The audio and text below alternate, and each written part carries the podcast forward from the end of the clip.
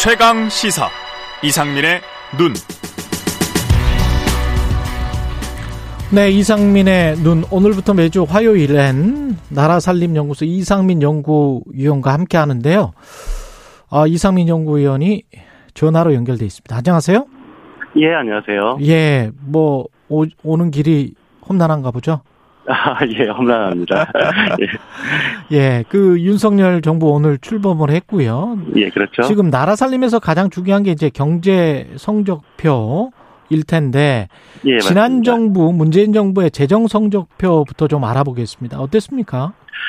예, 그렇죠. 지난 정부를 정확히 평가하는 게 중요하죠. 예. 이 정부 출발선이 20m 앞에서 출발했는지, 30m 뒤에서 출발했는지, 그것을 따져야지 이게 정확하게 그렇죠. 진단 평가 가능하고요. 예. 그래서 뭐 굉장히 많은 지표가 있어요. 뭐 좋은 음. 지표도 있고 나쁜 지표도 당연히 있고요. 음, 근데 이 중에서 재정 지표 중에서 제일 중요한 것은 저는 재정 수지랑 부채 비율 이두 가지를 한번 좀 오늘은 말하고 싶은데요. 재정 수지와 부채 비율. 예, 예.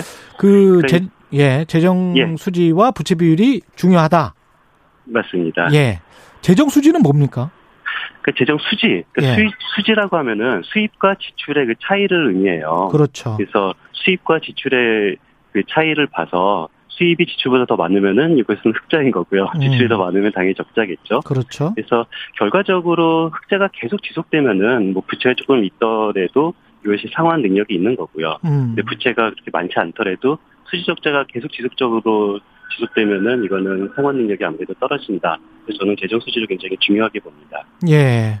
그렇습니다. 모든 나라가 재정 수지를 중요하게 보는 편이죠. 아, 뭐 그럼요, 당연하죠.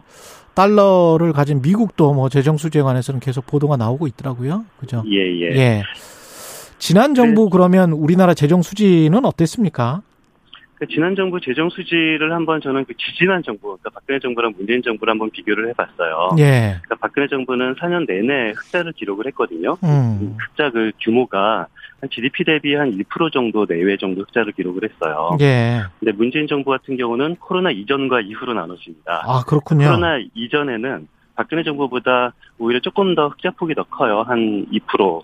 GDP 대비 2% 정도 흑자가 됐는데 예. 문제는 코로나 이후죠. 코로나 음. 이후에는 적자 재정을 편성을 한다 예. 했다라는 사실이 보여지고 있습니다. 그러면 2% 정도면 상당한 규모인데 그렇게 그렇죠. 이제 흑자를 유지를 하다가 코로나 때문에 이제 돈을 많이 썼다. 수입보다 지출이 예, 많았다. 맞습니다. 바로 그거는. 뭐 우리가 걱정하고 우려해야 될 일입니까? 어떻습니까?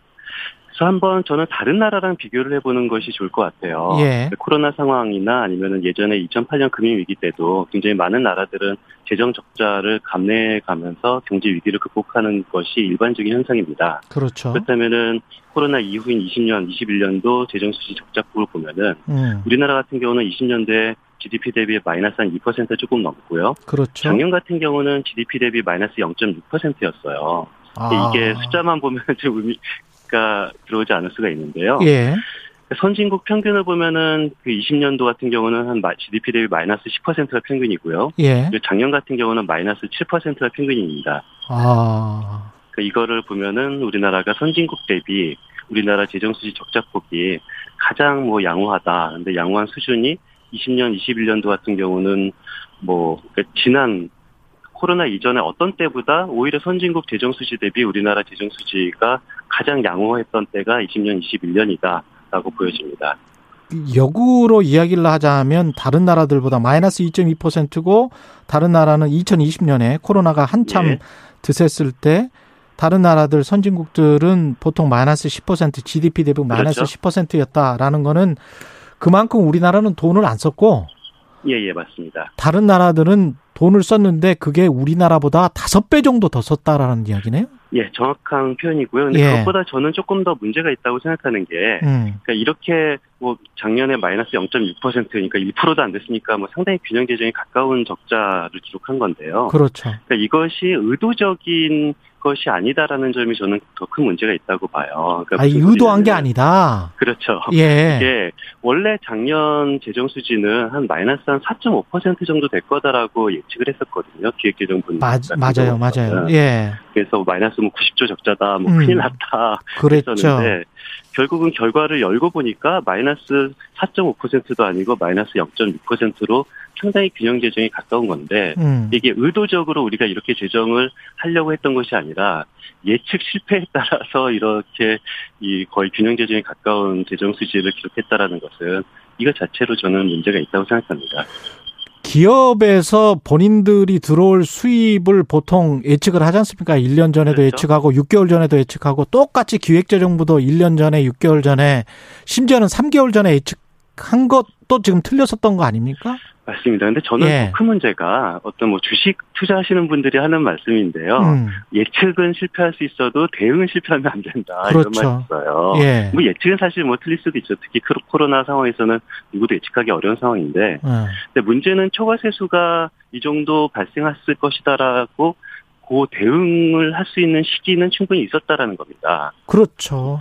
이게 세수가 들어오는지는 매달 검사 계속 그 보고 있기 때문에 음. 뭐 8월달, 9월달 정도만 되면은 어 우리 생각보다 세수가 굉장히 많이 거치겠네. 그렇다면은 우리가 예측했던 재정 수지 마이너스 4.5%가 아니라 훨씬 적게 될 수 있을 거야라고 예측을 바꾸고 대응을 할 수가 있었던 시기가 분명히 있었는데요. 그렇죠. 그런데 이것이 결산이 다 끝나고 올해 뭐 한 3월달, 올해 4월달 정도 IMF 보고서가 나오고 나서야 어라 작년 재정 수지가 우리 생각보다 굉장히 양호했어라는 사실이 결산이 다 끝나고 알려진 것은 음. 이 부분은 예측 실패라기보다는 저는 대응 실패라고 생각합니다. 대응 실패라는 거는 어떻게 보면 의도적인 걸까요?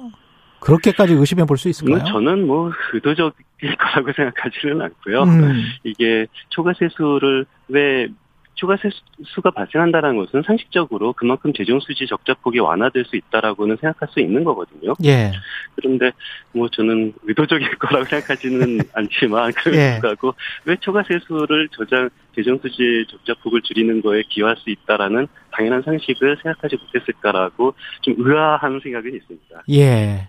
그리고 이제 그 국가 부채라고 보통 표현을 하는데 좀 더 명확하게 말하기 위해서 정부 부채라고 제가 하겠습니다. 예. 예 예. 예. 정부 부채는 어떻습니까? 그러니까 정부 부채가 그동안 지난 정부에 굉장히 많이 늘었다라고 예. 뭐 많이는 보도가 됐고요. 뭐 음. 사실 코로나 때문에 많이 늘은 건 사실이고요. 근데 어느 정도 늘었는지를 좀 정확하게 파악을 할 필요가 있는데요. 그러니까 그 정부 부채가 너무 많이 늘어서 이 어떤 뭐 재정 준칙을 마련해야 된다 이 얘기가 계속 이 문재인 정부 내내 얘기가 나왔었잖아요. 그렇죠. 윤석열 정부 인수위에서도 나왔고요. 맞습니다. 예. 윤석열 정부 인수위에서 목표는 재정 음. 준칙을 만들겠다라는 건데 그 재정 준칙이라는 게 우리나라 GDP 대비 60%를 절대 넘지 않겠다라는 것이 지난 기재부가 재정 만든 재정 준칙 초안이에요. 예. 그러니까 60%를 넘지 않겠다라는 것은 이대로 두면은 60%가 넘을 것 같으니까 음. 그것을 방지하기 위해서 60%를 넘지 않겠다라고 한 거잖아요. 예.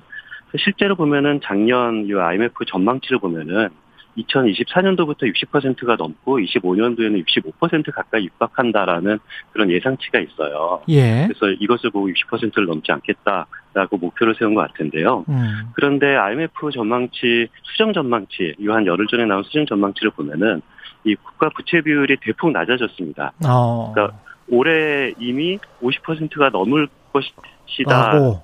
라고 생각했는데 그 아, 올해는 그 55% 정도 넘을 거다라고 생각했는데 음. 실제로는 한 52% 정도고요. 예. 2025년도가 돼도 57%가 넘지 않아요. 그러니까 이 음. 말은 재정 진칙을 만들지 않고 그냥 가만히 이 상태를 유지해도 이 윤석열 정부에서는 60%가 넘지 않을 거다라는 IMF 수정 전망치가 나왔다라고 음. 해석을 할 수가 있는 건데요. 예.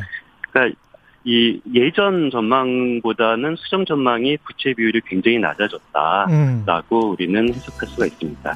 윤석열 정부가 그렇게 나쁜 상태에서 시작하는 것은 아니다. 이렇게 종합해 볼 수도 있겠습니다. 예. 예, 그렇죠. 전망치 수정 전망치에 따르면 그렇습니다. 예. 지금까지 나라 살림 연구소 이상민 수석 연구위원이었습니다. 고맙습니다. 예, 감사합니다.